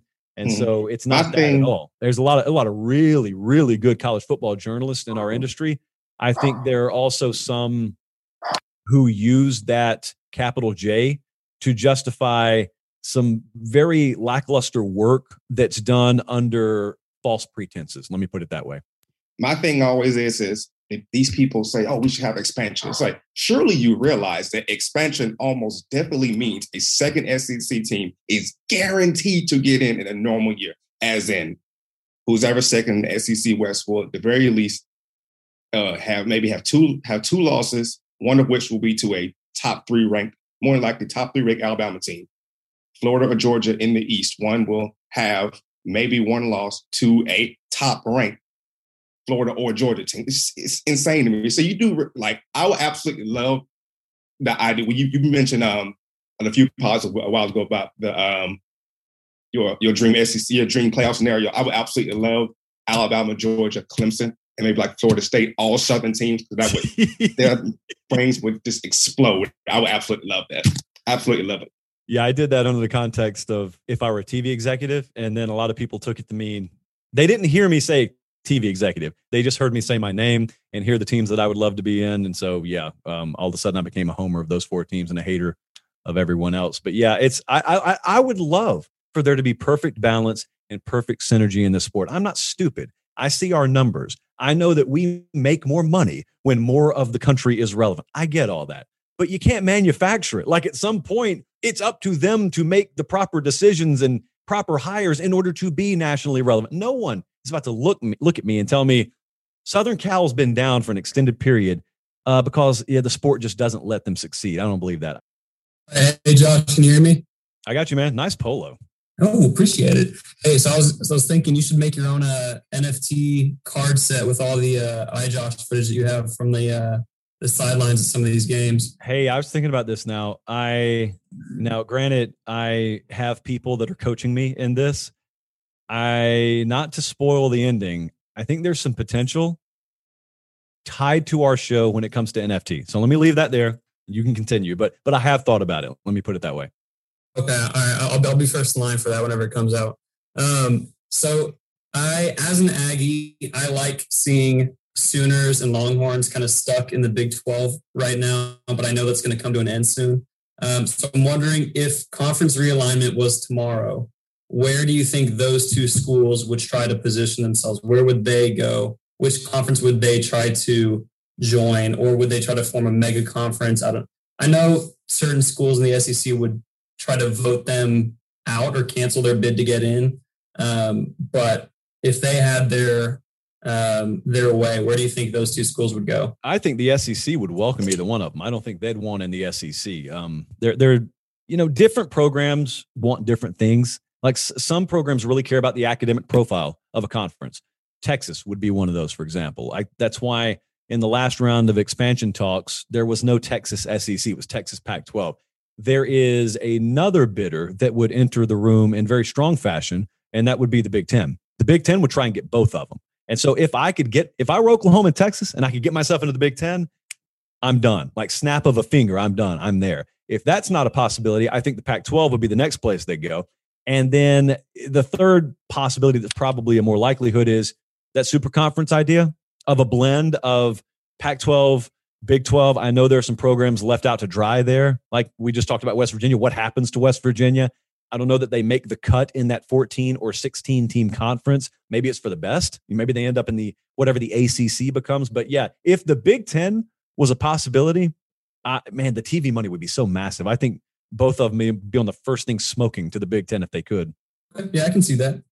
All right, let's go ahead and head over to Eric. He had a question about uh, Florida, Florida State, and Miami all returning to real big national relevancy. What's going on, Josh? I Hey, just man. wanted to ask, wh- wh- what do you think it's possible if did you ever see Miami, Florida, and Florida State ever at the same time, together at the same time? Now, I wouldn't say in the national title picture, but all in the top ten, top fifteen, all recruiting top ten classes.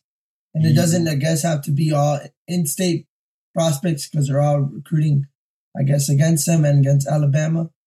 But I guess, how do you see that happening if it would? Yeah. So theoretically, yeah, uh, they could all be in that top 15, top 10 range. Now, if we're all talking about obviously top six, top five, that's a little bit different. Tell you one thing that helps is they're not all in the same conference. Two of them are. If all three of them were, then there's just not enough room at the table for everyone. But yeah, like if Florida were taking care of business as they kind of are already, uh, there's another step up the ladder they could take. But you know, Florida is obviously the closest to the stature we're talking about right now. I think Miami's the next closest. Florida State behind that. If you got head coach figured out, then you have the structure figured out. If you have the structure figured out, the right recruiting plans in place, the talent's all over the place. You can't walk out of your building and not stumble into four and five star talent. And there, here's the thing about that: those guys are looking for a reason to stay home. Like these guys, Dallas Turner did not grow up looking for a reason to leave the state of Florida. Uh, Agiye Hall, Christian Leary, like these guys don't want to leave the state. They have to because the best option for them is not inside the borders of their state. If you were to get things figured out, you got these guys who are looking for a reason to stay home, finally staying home. Certainly they could all be there. It's happened before. Like this is not ancient history. I mean, we go back to the 90s, we go back to portions of the early 2000s. All these programs were good. They were all legit. Certainly, certainly the sport has shown us that Miami and Florida State can exist and, and coexist as elite brands in the sport. And at that point, you know, what Florida does in another conference would be independent of what those two are doing. It's not like in a smaller state where you're saying, oh, if one of them's good, the other ones can't be good because there's not enough talent to go around.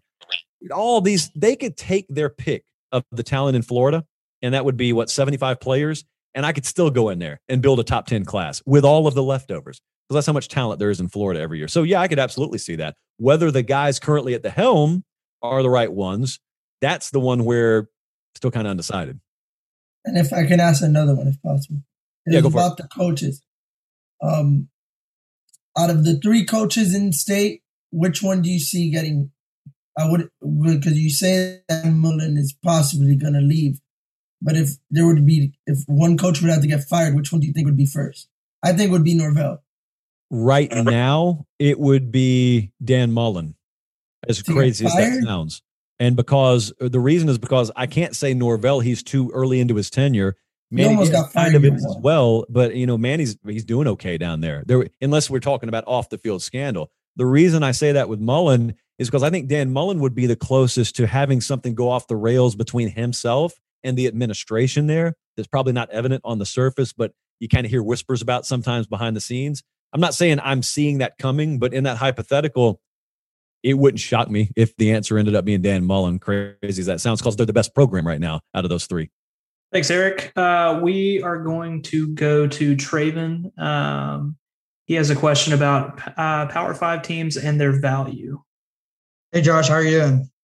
I'm good, man. How are you doing? Pretty good. Uh, before I get to the football question, I, I've been wanting to ask for a long time. What is your favorite opening scene or episode of The Office? Uh, favorite opening scene and episode is Stress Relief Part One. They played it after the Super Bowl. I want to say in 2008. If I sound well versed on this, it's because I listened to a podcast about it last night. That would be the extended fake fire drill that uh, Dwight plans. It involves a cat being thrown through a ceiling tile. Not a huge cat guy. Uh, a printer thrown out a window. It's just cha- basically it's extended chaos on network TV for like four or five minutes. Someone has a heart attack and gets a wallet shoved in his mouth so he doesn't swallow his own tongue. It was a really good time. And so um, that's my favorite episode and favorite open. Today, smoking is going to save lives. Yeah, today smoking is going to save lives. Beautifully done. Also, they had the fake CPR dummy in that uh, episode. Yes. Um, so my question was about uh, last night. You talked about Power Five teams, and um, it kind of got me thinking about what, where does the value come from for Power Five teams, other than just obviously history of being more well-known teams.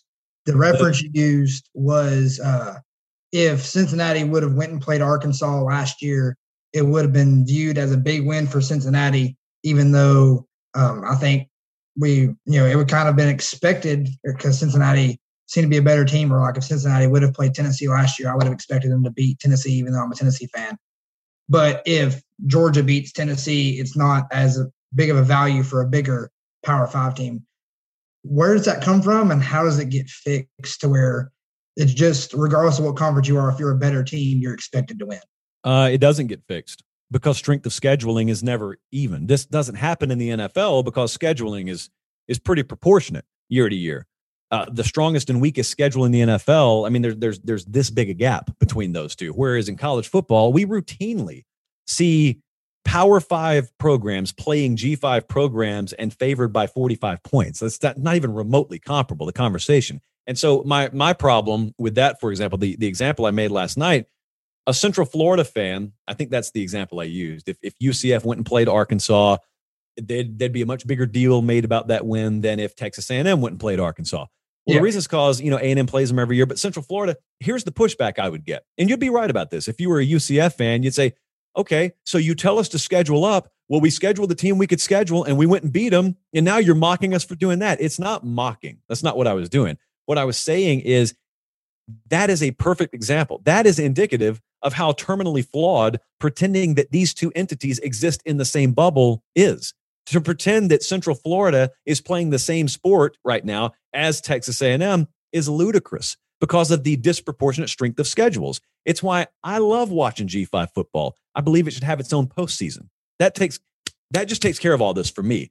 But yet you get pushed back because you know we want our shot and there's more money over here at this table. Well, there's more money because it's a more established table, which bleeds back to the first part of your question. Where does the value come from? It comes from brand. And brand's not built overnight. It's no different than what we're trying to do with this show. It's not, there's no I don't ever take late kick and say, Why don't we get the attention Sports Center does? I think the answer there is pretty obvious. Brand matters.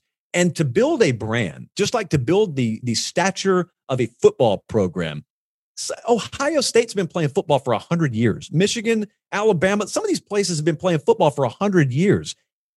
They are getting return on that investment through the brand that has been built there. You got to still manage it properly, obviously, but you, you can't walk in the door of a country club that's existed forever and they finally let you in, you sit down at the table, but then you start complaining that you don't have as much on your plate as, as this guy over here does. He's been here longer, man. Like that's just the way it's going to work for a little while. But I say, you know, allow yourself to have a full plate. You just got to go to a different room in order to get it. And if you want to be in the big boy room, you're going to have to wait your turn. Florida State, we were talking about Bowden a second ago. Well, when he ended up going to Florida State, people know their history here.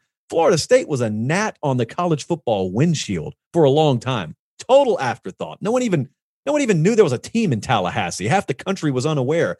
And Bobby Bowden went there and he scheduled win. Uh, well, he scheduled checks is what he did. And they went and they got beat into a coma by every major program in the country. And they kept cashing the checks and cashing the checks. And eventually, Florida State got a little profile. And they took all the money they were getting and they reinvested it into the program. And then eventually, not only did they matter, they were a powerhouse. But Bobby Bowden didn't walk in and say, We belong. They, they did what you have to do in the sport of college football. No one wants that anymore because no one is of an oven mentality anymore. It's a microwave mentality.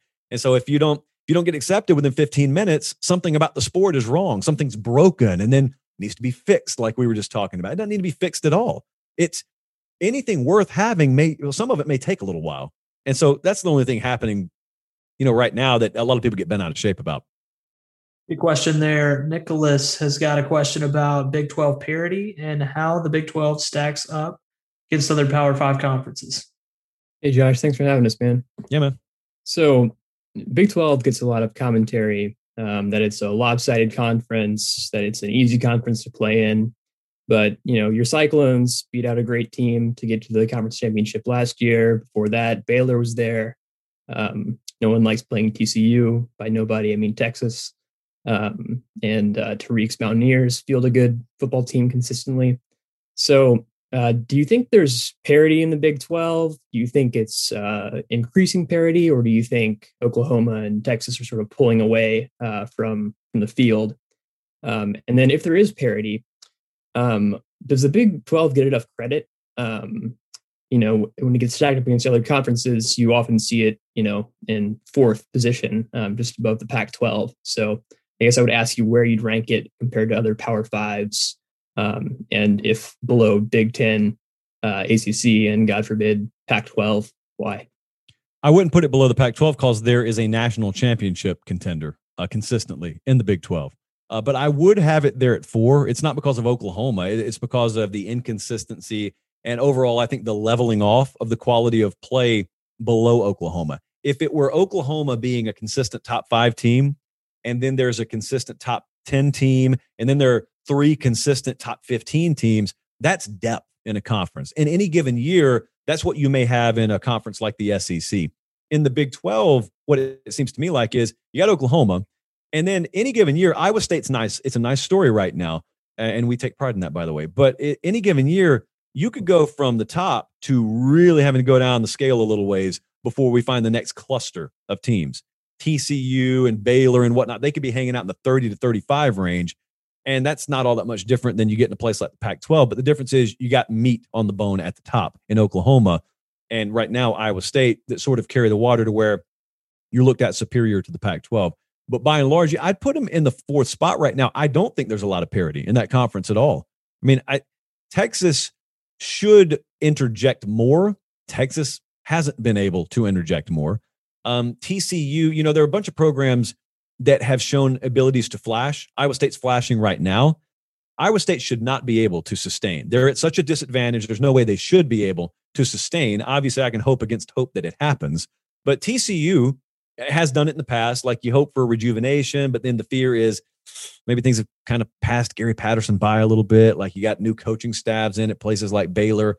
No, I don't think there's a lot of parity out there right now. I think the fact that Oklahoma State is consistently in the conversation there is not due to the fact that the caliber of that program is so elite or bordering on elite. I think it's a lack of other contenders that by default puts Oklahoma State in the conversation that probably they don't really belong in.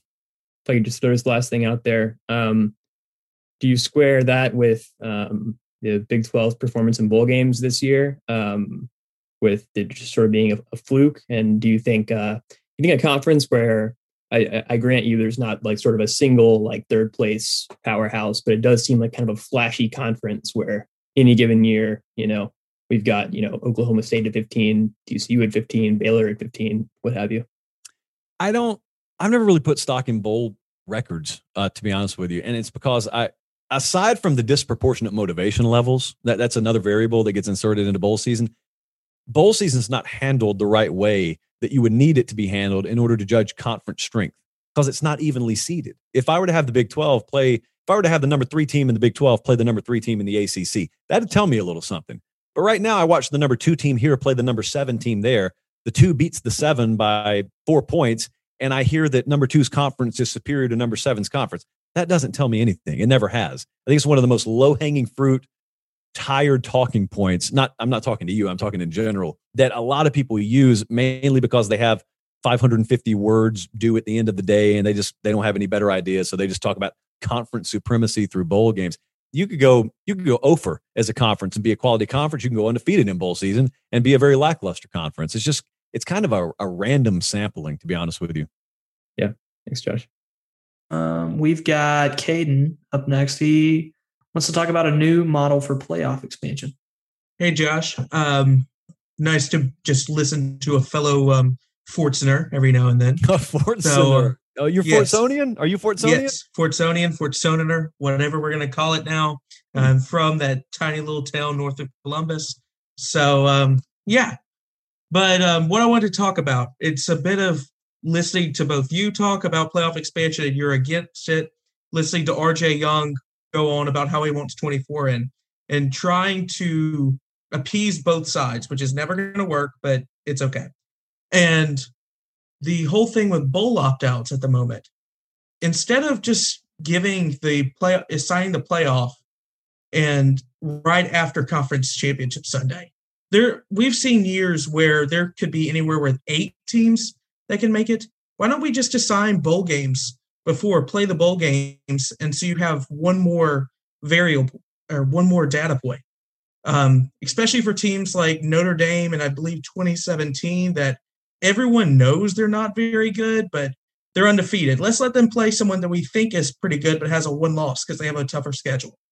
And just let's settle it on paper or not on paper, on the field, because that's the problem right now.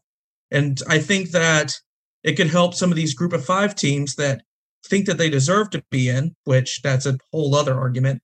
If you put them up against an undefeated Clemson in the Fiesta and all of a sudden they pull off a win I mean, everyone's still playing. That's you're not going to have many opt outs if it's before the playoff.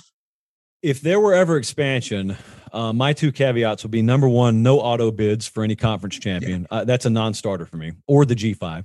And number two, I would love for this idea to be implemented for us to tie in bowl season into the actual regular. It's it's like the caboose on the end of the regular season and then the playoff is its separate train entirely.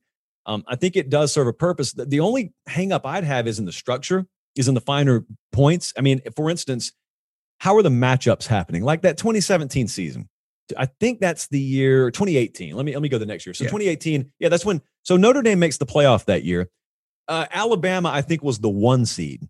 O- Oklahoma was the four seed. Okay, so it was right. Bama, Clemson, and then it was Notre Dame, Oklahoma. No one, everyone wanted to play Notre Dame. No one wanted to play Oklahoma over Notre Dame. But yet, because of the seeding, Alabama, as the one seed, got the tougher draw than Clemson as the two seed. And so, how, how does your bowl structure work there? Like, do you still keep the tie ins? Does the Rose Bowl necessitate that you have to have a Pac 12 versus Big 10? Does that give Ohio State an unfair bowl matchup as opposed to maybe what, uh, I don't know, a team from the ACC has to deal with? All that stuff's got to be ironed out it's just really hard to have absolute fairness in a sport that is so uneven and unequal and so nuanced and it's it's not a flat landscape. It's like looking over a mountain range.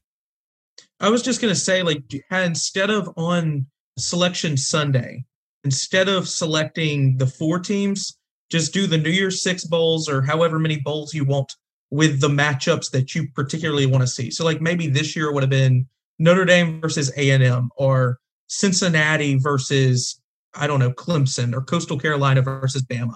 Give us something a little bit different. Give the little schools if they want to have a shot to knock off the king, then they have it.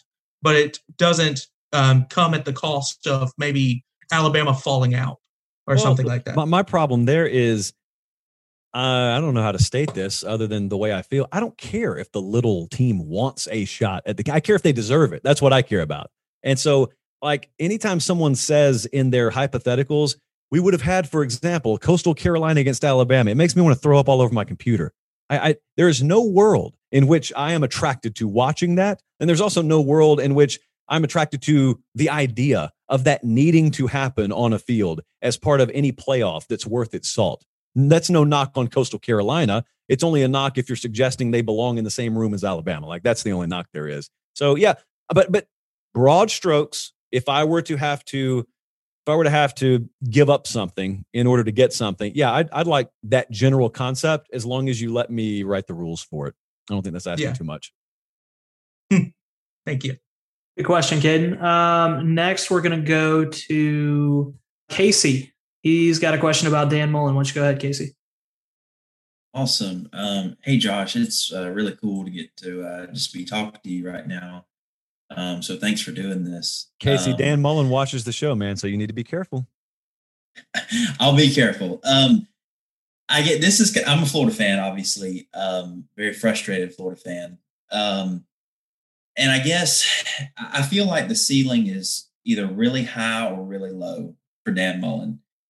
And I feel like he has the potential to be a really great coach. But after last season, and you just go through the things that you go through with him, on top of just really lackluster recruiting, I feel like we're kind of like stuck between a rock and a hard place. And I can't like I can't sit here and justify like I can't justify keeping him or firing him either like solidly. And so I guess my question is if you're in Scott Stricklin's shoes, how do you go about thinking about the next few years with Dan Mullen? What do you what do you like what is your mindset going into the next couple years?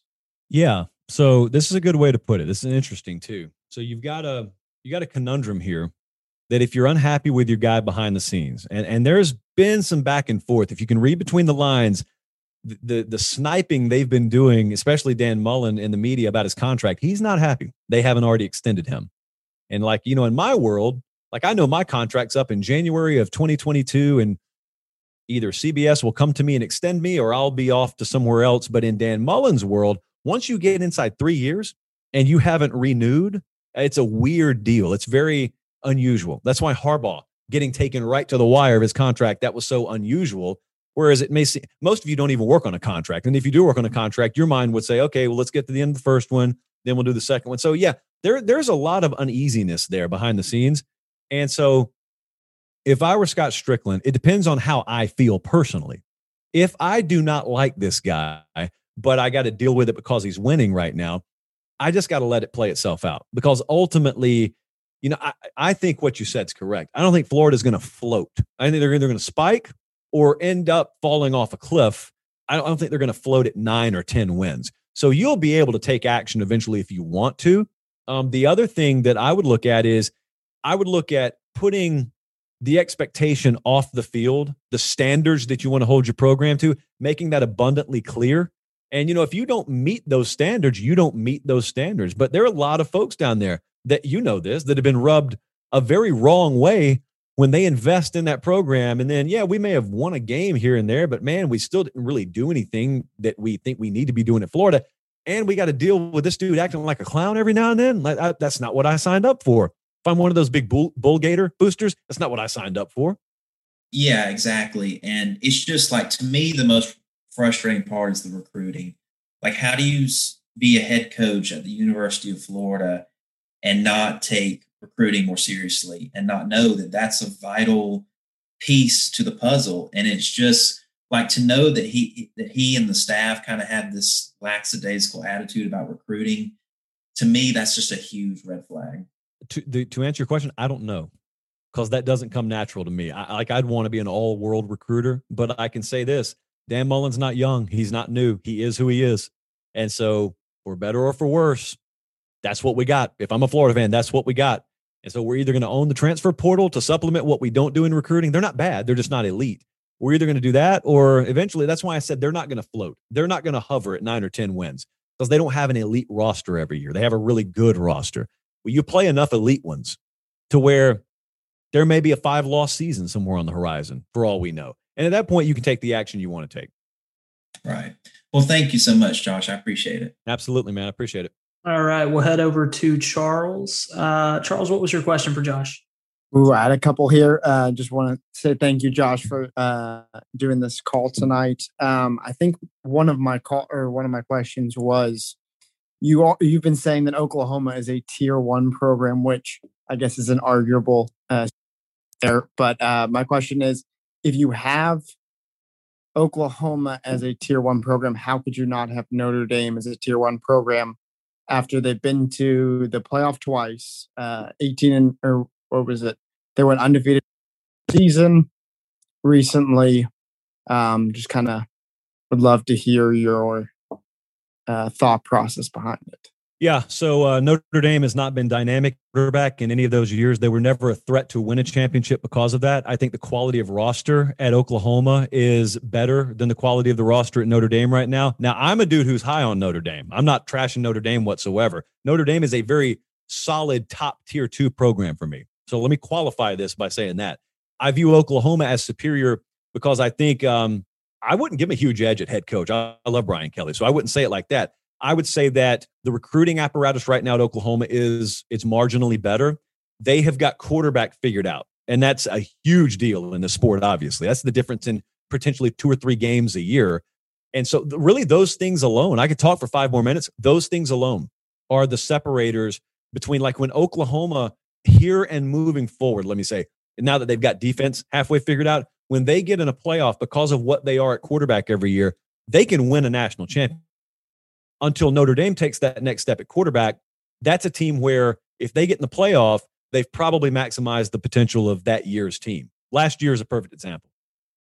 That's fascinating. I mean, I was gonna, I, I definitely see where you're coming from at quarterback and receiver, but when I mean, along the lines of scrimmage, I would argue that Notre Dame definitely has an edge, at least offensive and defense. But Georgia does too. Georgia does, Georgia's got a big offensive line, defensive line edge. What's it done for them? They had Stetson Bennett on the field last year. So Georgia's Georgia has been like Notre Dame on steroids. Georgia's had a better version of Notre Dame's roster through elite recruiting, but because they hadn't gotten quarterback figured out, there's been a, a, lower ceiling on their potential when they've gotten in these matchups against Alabama, when they've gotten in championship caliber situations. Like they've they've been there, they've knocked on the door because they got a roster that good. It's it's that one position, that quarterback position, that's been the difference in a couple of championships for them versus still looking for one.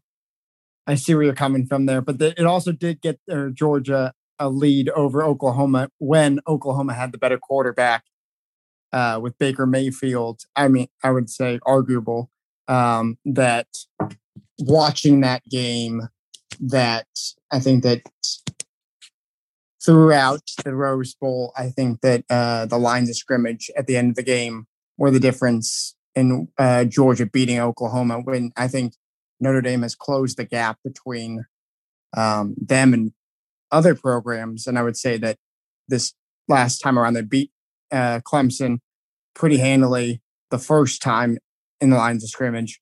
And I would say that, yes, they did get their uh, butts kicked by Alabama uh, because of, I think, lack of skills players, uh, lack of corners. But I would say that you can be a tier one program, I would argue, without having uh, the quarterback figured out. That we got to wholeheartedly disagree on. Today, we got to wholeheartedly disagree on that one. 25 years ago, oh, Alabama's done that in the last decade and a half. They've been tier one without a great quarterback. I think about the time Alabama changed their tune on that is about the time the tune in college football changed on that, is how I would put it. So it's still a pretty new concept, but it's, I think it's reality today. That's fair. I mean, you also had Jacob, Jacob Coker won a championship. Sure did. Uh, so, I mean, and that gives Notre Dame a lot of hope going into uh, next season. So we'll see. We'll go to former Secretary of the Treasury, Alex Hamilton. Beautiful. First of all, I got to say, I'm buying all Arkansas stock. So there may not be any for you left uh, once I get done. But uh, my question is, you know, talking about culture in Arkansas, and what does it mean when someone like Barry Odom can't get poached by a Texas or, you know, have a big Power Five head coaching job come calling and he chooses to stay? Um, you know, what does that mean for like coaching staff and even recruiting in the SEC in general? Because, you know, what Sam Pittman's doing down there, I think is, is pretty spectacular it means you've got the same kind of dynamic taking shape that Clemson has. I think certainly people would scoff at that notion because they think I'm comparing Arkansas to Clemson. No, I'm comparing Arkansas's culture right now to the very infancy of when Dabo took over. And Sam Pittman's got a lot in common with Dabo. Like no one expects, no one expected anything from him. He was an afterthought when he got hired. Dabo was an afterthought when he got elevated to the position of head coach. But yet something funny happened. Like they didn't really care about that they they built the right culture and people wanted it. Like people gravitated towards it. No one no one was ever leaving clemson. No one no one wants to leave arkansas right now. Well that means you've got the very beginnings of a rock solid culture that thing that everyone talks about but very few people master. That's what they're starting to do there. The big question becomes obviously can you hold it together? Can you duplicate that year over year? Ooh, appreciate it. Yeah man all right. Uh, next, we're going to go to Christopher. He uh, actually had a softball question. Oh, boy. Yeah, softball. Um, nice and fun. Thank you for putting this together. I'd talk college football 12 hours a day if it was an option, but it's not. Um, give me your favorite stadium experience and your least favorite stadium experience in college football. Oh, man. You talking about just like in general, the ones I like to go to and don't like to go to? Yeah, I mean, like I had a great experience in Kentucky, right? As a Florida fan, they treated me great. We had a great time. I did not have a great LSU experience. I did not get treated great, and I did not have a great time. I love LSU now. I, I granted I'm in a different part of the building than you would be, but I love LSU. Hey, let me tell you something now. Florida, if you're a if you're on the road media beat, like I was down there a couple of years ago when they played Auburn, the visiting media accommodations for field level folks, if you're on the field, um, you can't see the closet over here. It's about the size of this closet. And it was about 94 degrees that day. So that was rough. And there are a lot of people in our industry that don't shower regularly. I'm telling you. So like there that day was brutal. It wasn't because of Florida per se. It's just a perfect confluence of, of terribleness, cramped quarters, weather. But I love LSU. I'll tell you another place I I fell in love with immediately was Texas A&M. Only been there one time, uh, but that was that and I went there when I think they played Bama that day, and Bama blew them out. But I just thought to myself, man, if I could be here when they are good, like when they played Clemson that time a couple of years ago, I wish I would have been there for that. But those, those, are, and Notre Dame, no, Notre Dame was like on another level because I so appreciate the history of college football. So when I went up there, uh, Georgia played them, and I went up there to cover that game, and everybody in South Bend wanted to impress folks from the SEC, and they did. I loved it up there. Loved my experience. I could not say enough good things about Notre Dame. So those are a few of them. Appreciate it. Thanks, Josh. Yep. All right. Last but not least, we're going to go to Daniel B. We all know that rivalries are the lifeblood of college football nowadays. I mean, yes, they should play it. yes, yes. they obviously should yes. play. But I mean, what do you think about like all the politicking and stuff like that? Aggies over here, some I know people on both sides that are like, yeah, uh, we should play the game. There are other people who are like, no, we shouldn't help them out. People that say say the same things on the Texas side. I mean, people have so many differing opinions, and it seems like everybody just hates each other talking about it. Mm-hmm. What do yeah, you think about all of that going back and forth? You ever heard a casual fan say, "Oh, I don't want that game to happen"? D- does anyone ever say that? No, no, they don't. Because no. there's a bunch of people that you are nameless, faceless. You've heard their names before. You know what their net worth is, maybe, but like it's just people who really don't have much business in the sport, but yet unfortunately you have to balance it because in a lot of ways they fund the mechanisms for your program to matter in the sport. Uh, it's it's just a shame, man. It's like everybody who shouldn't be involved gets involved, and all the elements that shouldn't be included get included. And it's it's so easy. I know it's easy to say, "Oh, I think they should play the game," which I do, and most people out there probably do. But then, like, you got people behind the scenes that sort of you know, they they straighten out their sweater vest and they pull down their glasses and they look down their nose at you and go, you you just go back to your nine to five job. Like you don't really understand how this works. And unfortunately, the inverse is true, but yet also unfortunately, they um they can write checks that grant them the ability to look at you that way. At least when it comes to college football scheduling. All right, good stuff, guys. So that's a wrap. Uh, that is the first ever Late Kick Show Owners Association, first of hopefully many to come. Really appreciate it. Make sure you subscribe to the channel if you're on the 24 7 Sports YouTube channel. Also, subscribe to the Late Kick Podcast, leave five star reviews. You know what to do. You do it so well. Thank you so much.